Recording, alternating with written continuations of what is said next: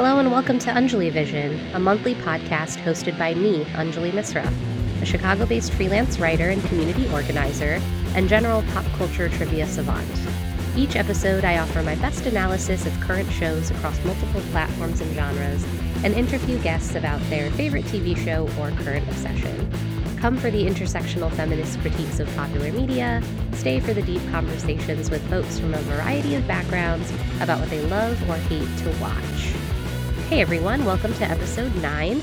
I'm really excited to share a little bit later my interview with my friend Brandon Lee, who is a Chicago born and raised community organizer, nonprofit professional, that's how we know each other. Brandon's also what I refer to as the preeminent scholar on all things Star Wars in our community, in our social circles. Going to be sharing my interview with Brandon a little bit later about all things Star Wars. But first, I wanted to just mention why this episode focuses completely on the Star Wars universe. Specifically, I asked Brandon to talk with me about these new TV series that have come out within the Star Wars canon, because after all, this is a TV review podcast. At this point, there are something like five or six series, some of which have aired multiple seasons, that are a part of the Star Wars universe. Shows like The Mandalorian, Book of Boba Fett, Andor, Ahsoka, the Obi Wan Kenobi miniseries, there's a number of animated shows. And we get into all of that a little bit later. Like I said, Brandon is just a wealth of knowledge about why these shows are popular, what he loves and hates about Star Wars. But again, I wanted to put into context for everyone why I chose to interview Brandon about Star Wars at this particular moment. Certainly, it has global appeal, but what is it about Americans' consumption of Star Wars that bears mentioning in this current climate and moment?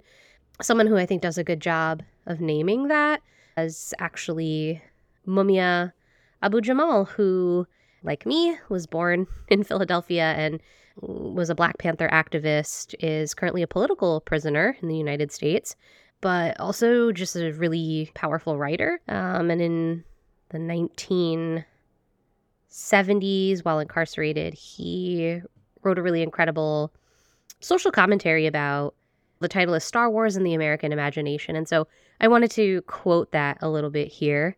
When Star Wars premiered in 1977, it swept the nation like a fever. Why did Star Wars strike such a deep and jangling nerve? Why did it become a craze, one that seemed to surprise everyone? Critics, the movie's executives, everyone, it seemed, except the producer, George Lucas. The nation had just recently been forced to submit to a seemingly uncivilized, as in low tech, enemy, and it faced the generational rebellion of the 1960s. Vietnam syndrome permeated the entire culture, not just the political elites. The younger were virtually uniformly anti war in their orientation, in short, the land was in the midst of a cultural and political rebellion, sparked in large part by resistance to an unpopular war. In this context, why would a movie, even one set in another world, find appeal when the heroes were a ragtag bunch of rebels, decidedly low tech, fighting against a fearsome, militarily invincible empire? Part of the success of Star Wars was its undeniable youth appeal. Yet there were much deeper reasons for its cultural resonance. America, the empire, didn't like its role, at least amongst its young. It wanted to reimagine itself as the ragtag band, fighting against great odds, against an evil empire. It imagined itself as it wanted to be, as it had claimed to be in its infancy, against a cruel and despotic king in the late 18th century. It reshaped itself into the rebels, not the imperial overlords. It shaped itself as oppressed, fighting for freedom. But America, like every nation, has its ages of psychosis. It has its fits of indecision and periods of self delusion. Was this fascination with Star Wars and the national identification with the rebels one of them? For generations, Americans have declined to define themselves as imperialists. That's what our enemies called us. That wasn't what we called ourselves. We were for freedom. We were for self determination. We were good. We were Luke Skywalker, not Darth Vader, and definitely not the cruel, warped Emperor. Yet, aficionados of the Star Wars saga know that Luke and Darth Vader were, after all, intimately related. That is the meaning of Star Wars. We were rebels. We are Empire. It was our destiny, right? And so, without further ado, here is my interview with Brandon. I'm, So, I'm- welcome. Thank you so much for being on the show. Hey, Anjali, this is Brandon Lee. You know, what I do for a living, I, I used to work for Asian Americans Advancing Justice Chicago, and I think that's where we might have first met. And I'm still involved in the circle. We've got plenty of mutuals. I'm born and raised in Chicago. I'm still working in the nonprofit and community organizing world currently with the Illinois Coalition for Immigrant and Refugee Rights. Yeah, one of the reasons I wanted to have you on the episode, this episode, to talk about Star Wars is because you're widely known and celebrated in the community and in our social circles as the preeminent Star Wars scholar of the neighborhood, my I would God. say. Oh my You God. You can either deny or defend that as you wish. Um, I can neither confirm nor deny, but I would like to think that I am in the at least 80th percentile. Yeah. All right. All right. I like it. I love that. Okay. Yeah. My first question is when did your love, obsession, fascination with Star Wars begin? I first got into Star Wars in the pre prequels era. I would say that really I inherited this VHS set from my aunt who had an extensive VHS movie collection. I inherited the Star Wars films. Those were played on repeat essentially when I was a kid over and over again. And this was also pre special editions as well. So like when the special editions came out, I think that's when my fandom went into overdrive a little bit. Like mm-hmm. that's where like this revisiting of Star Wars in the popular culture in a way that like Uh, wasn't there because there were no new movies there there were books and role-playing games and another run of action figures but it is not what it is now in the sense that there were like three movies and some books that were loosely connected and then not much else once the prequels came out and then of course once the sequels came out that was really like I ate it up, all of it, and that that continues today. I continue to eat it up. Awesome. So it's just so funny to hear too that like your entree was like first of all VHS tapes, incredible, very relatable as like a child of the 90s myself. And then I feel like there's always that relative, that aunt or that uncle who's like, "Hey, check out this movie or check out this book." And then the rest is history. So that's incredible. Yeah, Um, exactly, that. exactly. how has your fascination or consumption of Star Wars content and media, how has that evolved or changed over time? And particularly with the advent of these live action series that have been airing on Disney Plus. A lot of people talk about it as bringing in a new generation of fans. They're controversial, for lack of a better term. Yeah, just curious how that all falls in for you. Yeah, I love the streaming series in large part because it's new Star Wars every week. and I dig that. It sure beats having to wait two or three years for a movie. If I have a second deep dive moment for myself, it is Disney era because the way they did the cutoff is that the storyline outside of the movies resets after Disney makes makes a big purchase. So it gave me an opportunity to start from scratch. I'm doing air quotes, start from scratch, if you will, with the expanded universe. And so that was an opportunity to not feel so overwhelmed by the novel series and not feel so overwhelmed by little nuggets in role playing games or in these far flung comic books. It was a soft reset for the franchise, but it was also a soft reset for my fandom as well. Being able to revisit the movies, being able to get into Rebels and catch up on Clone Wars and follow the small d discourse on Twitter is was fun for me in the late 2010s. Yeah. Yeah, totally. I'm glad you mentioned the animated series, which are absolutely like I would say essential in oh yeah if you're gonna I, later I, on watch the live stuff. Yes, definitely.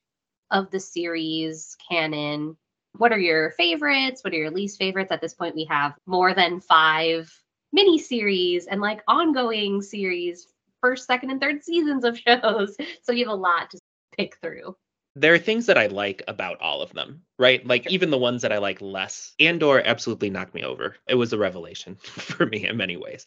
I think the first season of The Mandalorian was awesome. I loved it. I have some takes about the directions that it's gone since then. Overall, I like it. Having just watched Ahsoka, I enjoyed Ahsoka, like being a fan of Rebels and following her character. Obi Wan was good. Book of Boba Fett, I I think could have been better, but yeah. there were things about it that that I liked. I think those are the series that people think of as what Star Wars is now. But I would say that in addition to those, I've loved the Star Wars Visions miniseries on Disney Plus. That has been incredible. Thinking about Bad Batch as like an extension of Clone Wars and and Rebels is really interesting, and I've enjoyed that series as well. There's and the Lego specials, of course. Okay, we don't have to do a deep dive into everything, but I think there's a lot of stuff out there. Depending on what you like in Star Wars, there is something for you. I am so glad you brought up Visions because, uh, correct me if I'm wrong, is it like reimagined by different artists and animators, or is it like completely new stories? Basically, different animation studios are given the latitude to tell a story that they want that's set within the Star Wars universe. Some are very focused on different people's relationships with the force right? Or some are really focused on family some are really focused on on rebellion like all of these themes that all of these recurring themes that that come up in star wars. And stylistically each one is different because it's a different animation studio. The first season was all Japanese, so it was like different anime styles throughout the year. And then the second season they went global and it is really like a new look that that I really love. Okay, cool, cool. I will have to go back to Visions because I remember seeing maybe an episode or two when it first aired and really enjoying it, but then never returning here's my pitch for Visions season Love two. Okay. We as US residents have viewing Star Wars. We think about Empire, we think about rebellion, and as like capital A Americans, we've seen ourselves as both at different times, uh, yeah. depending on the point in history that you're looking at. Um, but often we think of ourselves as rebels and not as much as the the empire, even though the U.S. is most certainly an empire right now. Asking non US based artists to take that, to take the themes of Star Wars and tell a story, like it makes it hit a little different. There's this one short about an, an Imperial facility was built on a planet and it poisoned the water and it basically wiped out the local population. It's a heavy story to be told in this setting, of course. And it's different to me if it's coming from not a US storyteller telling the story. Definitely going to check out the second season in that case. But yeah, something that you and I talked about a little bit before I hit record. Speaking of this US context in which we consume Star Wars and talk about and analyze and critique it, is very much shaped slash directed by the fact that we live in the heart of an empire and how we see ourselves in the story or not see ourselves. Um, and you had brought up Mumia Abu Jamal and his writing about Star Wars. And I'm wondering if you could just like summarize that idea, that that manifesto. It's like how, especially in the context of the late 1970s when he wrote it, or the period of time that he's referencing, the US was very much acting as an empire in that moment, like it, it, Vietnam War era.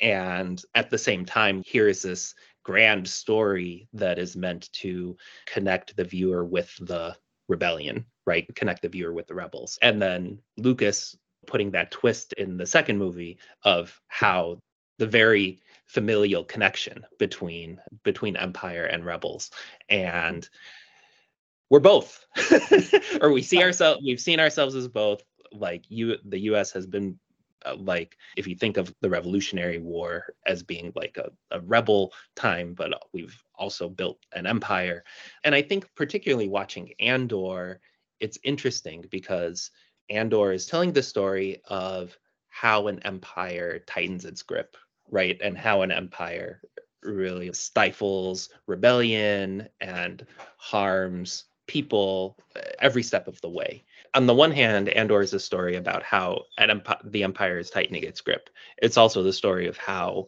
regular people are undermining that at at every step of the way.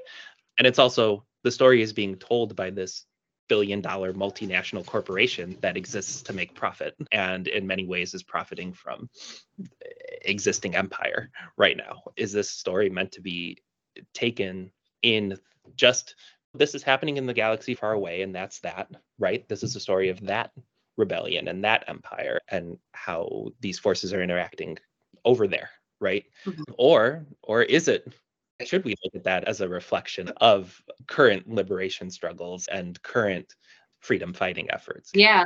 Weird. It's it's weird. I'm glad you brought that up just because I think that a lot of these stories are in fact based off of real world examples. They weren't just plucked out of the ether. That goes back to Lucas, right? He basing living in the Vietnam era uh, for the original trilogy, the Iraq War era in the prequel trilogy. The real world is very baked into Star Wars at, yes. at both of those moments. Agreed. Going back to Andor, just because while you were talking, it reminded me of this conversation I, I was seeing online. Of Andor does a good job of laying bare for audiences what it looks like when you use the tools of the empire to try to dismantle the empire you get the sort of like leftist infighting and government corruption that we get to see intricately through like mon mothma's experience in Andor. So you see all these examples laid bare of did they really learn from the rebellion or is history doomed to repeat itself? I think the sequel trilogy is where I see that really laid out. There's probably a meta conversation of not learning various lessons from prequel era Star Wars discourse and trying to do different sorts of things with this with the sequels. But I think what's sort of been built out, and I think what a lot of the TV shows that are taking place between the original trilogy era and the sequel trilogy area are getting at is what is the downfall of the New Republic? And when you think about leftist infighting or bureaucracy or playing down of extremism, those are definitely things that are coming through in latter seasons of The Mandalorian, in Ahsoka. That's more of a look at the political drama of mm.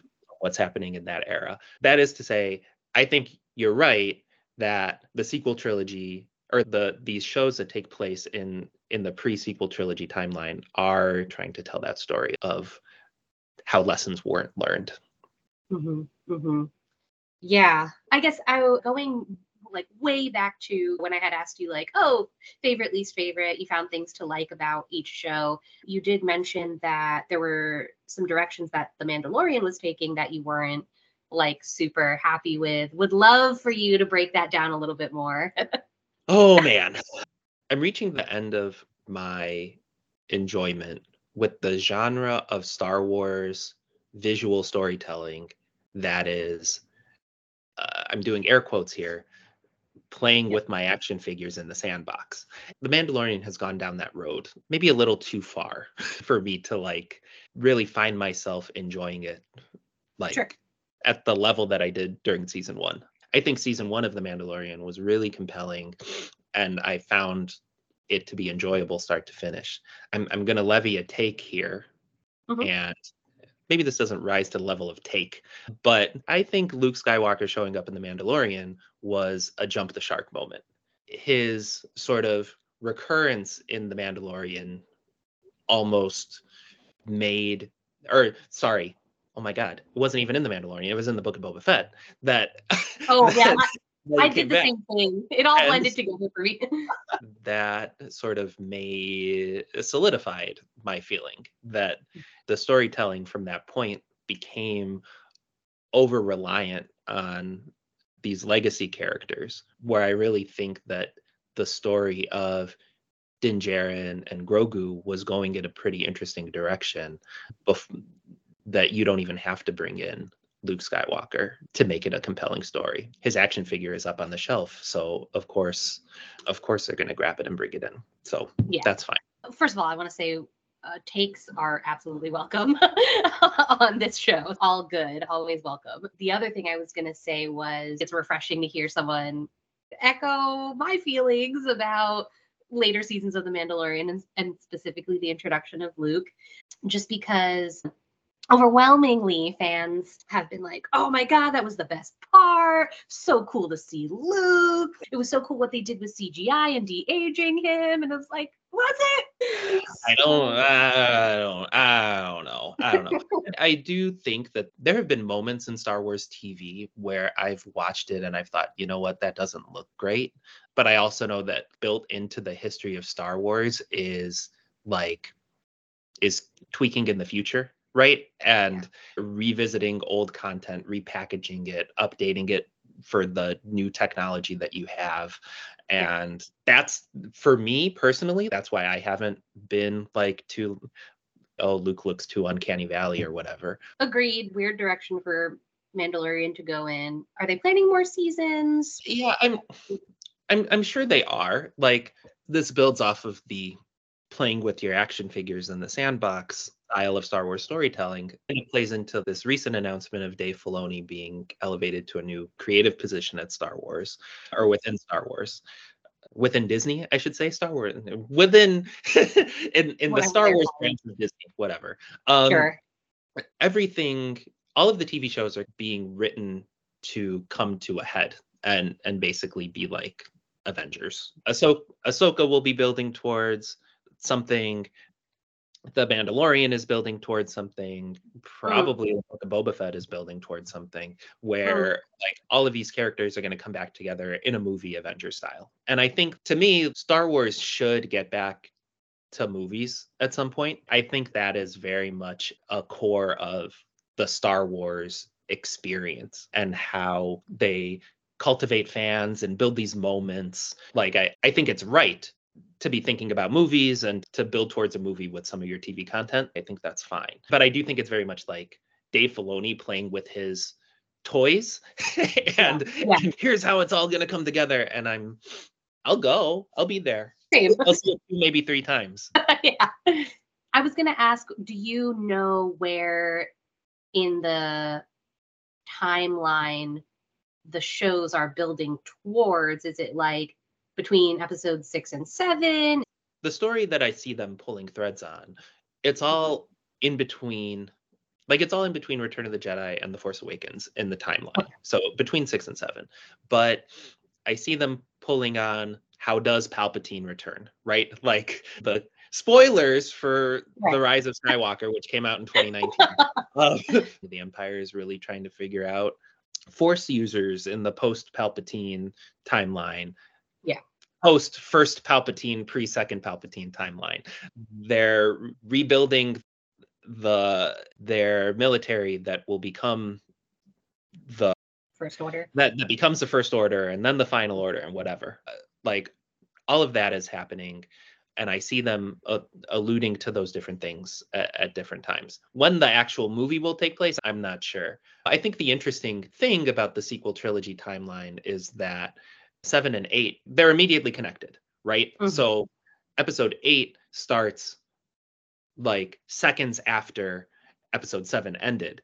Yeah. And that is that's uncommon for the other for the rest of the trilogy of trilogies. It's not like they have a lot of time to play with there, but if I make a allusion to another TV series that you can watch on Disney Plus, Star Wars Resistance, which IMO underrated. That takes a look at the Hosnian mm. Cataclysm and the shift to the la- between seven and eight, like from a different point of view, and the story that's happening alongside that. So I think it would be interesting to see how the TV shows handle that, or how the streaming shows handle that as they're coming together, and where this Avengers style Star Wars movie ends up taking place. I had started watching Resistance and liked it, but then wasn't sure where they were going with it. Here's my take on Resistance. It's two like it's two whole seasons. There are episodes where you can cut out and not lose from the big picture story, where I think you can have a good, tight 18 episode start to finish arc. This is a little like meta, but part of what I think are uh, where the problems with with resistance had to do with the problems associated with the production of the rise of skywalker. I thought resistance was going in a particular direction and building up towards whatever was going to happen in rise of skywalker but then when they made the production change and brought back jj abrams it just went in a completely different way that they probably for my money they just decided okay we just need to stop resistance because like where this is going isn't going to line up with with where the rise of skywalker ended up. In the end without giving without spoilers i think they they did justice to the characters and their storylines and i think it it ended in a good place and told a good story but is kind of like hurt by the challenges in the movie department of star wars and how stuff was going down over there yeah, I am glad you brought up the TV to movie pipeline and the Dave Filoni versus various film director aspect of it all. Uh, yeah, because it does end up complicating the stories down the line. So we shall see. I know we've got two, three more series on the docket coming up which some, correct me if I'm wrong, are like pre prequel, like ancient times, and then some that are like I don't know. I, I I guess I don't know too much about what's on the docket. Yeah, yeah. So my understanding is that the two series that we're looking at in 2024 are Skeleton Crew and The Acolyte. So Skeleton okay. Crew will be in the timeline that we've been talking about. So between Return of the Jedi and The Force Awakens and then the acolyte is going to be uh, yes you're right pre prequels in the high republic era and this is the high republic's first four so the high republic is is a really more of a publishing lucas publishing effort like novel series comics children's books that are really outstanding oh. if you have a chance to read light of the jedi which is the first one it really lays out the era and where the Jedi are at that moment, and basically like the height of the Jedi's power and influence in the galaxy. The Acolyte, which I'm really excited about, is starting to get into what really starts the downfall of the Jedi going. And oh, um, and, oh boy. And I'm, really, I'm really excited to see where that goes. Yay!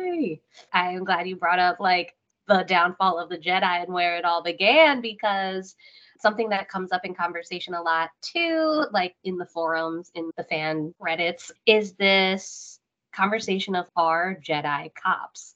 I mean, I'll let you answer. okay, this is a tangential uh, additional hot take. It's Please. that if you cosplay as a stormtrooper, you're a cop. I think that I I think that is the very clear to me that's the very clear okay which side are you on? Real life to Star Wars application right? I think the Jedi are probably more like detectives. I don't know. Like they were yeah uh, but sure. d- does that make them does that make them not cops? They're still in in the cops family. Separated from like the direct question, particularly in, in the prequel trilogy, where the Jedi have some power and have some influence in the galaxy. Like they're an extension of the government, like they're an extension of the Republic. And their position in that moment is to preserve the Republic.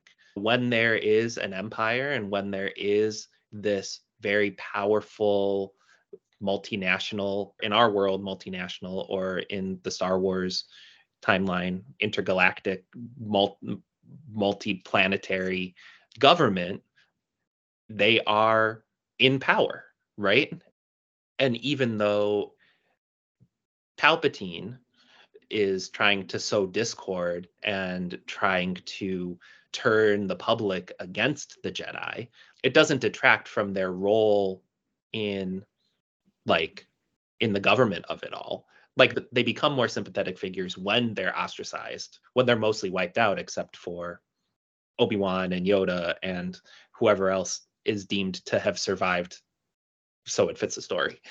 um, and yeah. they they remain they remain empowered people or a, an empowered class in in that moment. Yeah. Are they cops? Cop adjacent. Yeah. Yeah. Yeah. No, thank you. Thank you for for laying that out. I think also you bring up this element of shows like Book of Boba Fett and The Mandalorian and Ahsoka as well. And, and even like the Obi-Wan Kenobi miniseries of these are people who were maybe I guess Ahsoka and Obi-Wan in particular had to become soldiers during the Clone Wars and were generals and like leading troopers, leading soldiers into battle. And and so they're now living with what is essentially like PTSD. Yeah.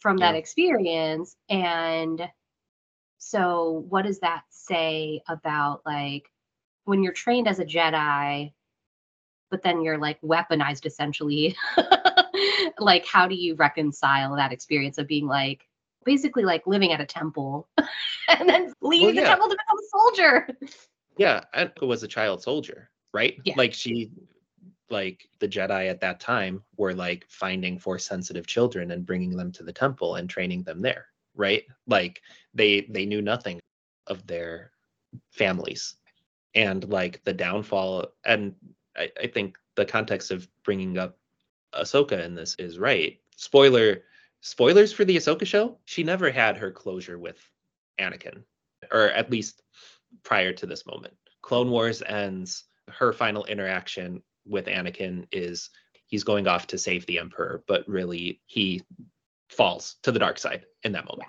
right? They cross paths again in the Rebels timeline, and it's confirmed for her that he's Vader. And it sets her off on a on another journey, right? It sets her off on another journey that I think so far hasn't been filled in. So that's the timeline between Rebels and the Ahsoka TV show that hasn't been hasn't been fleshed out completely, other than sort of allusions that come up in in the Ahsoka show. If you also take in the associated Ahsoka media, so uh-huh. the the the Ahsoka novel it's almost like there are these different moments of her finding a little more closure at different points, find, finding your sense of self a, a little bit more at different steps along the way. And then it's, oh, this realization that Vader, that Anakin is Vader, just like throws that off. And then it's not until she is able to interact with Force Ghost Anakin and go on this journey with him in the Ahsoka show that it seems like she really ends up in a good place. But her story isn't over. She's still stranded on this other galaxy far away, even further away. And I think she's got to try and figure some stuff out still, but she's got to figure out how to get her and Sabine back. But in terms of like her journey with Anakin that started from when she was like a uh, a preteen, that is probably as wrapped up as mm-hmm. it can be. Yeah.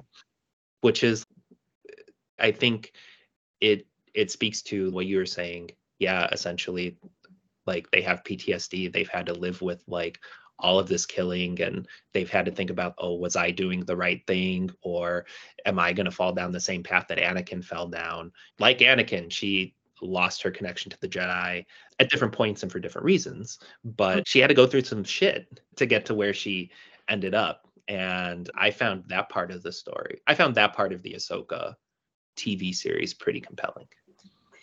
Totally agree. I, I really am grateful that I caught up on her journey up until the live action series because it does make it pretty clear that yeah, she has been through some shit. She's been a stand-in for audiences of having to navigate and having to like struggle with these existential questions um Mm. about like being a Jedi and like being force sensitive and like Yep.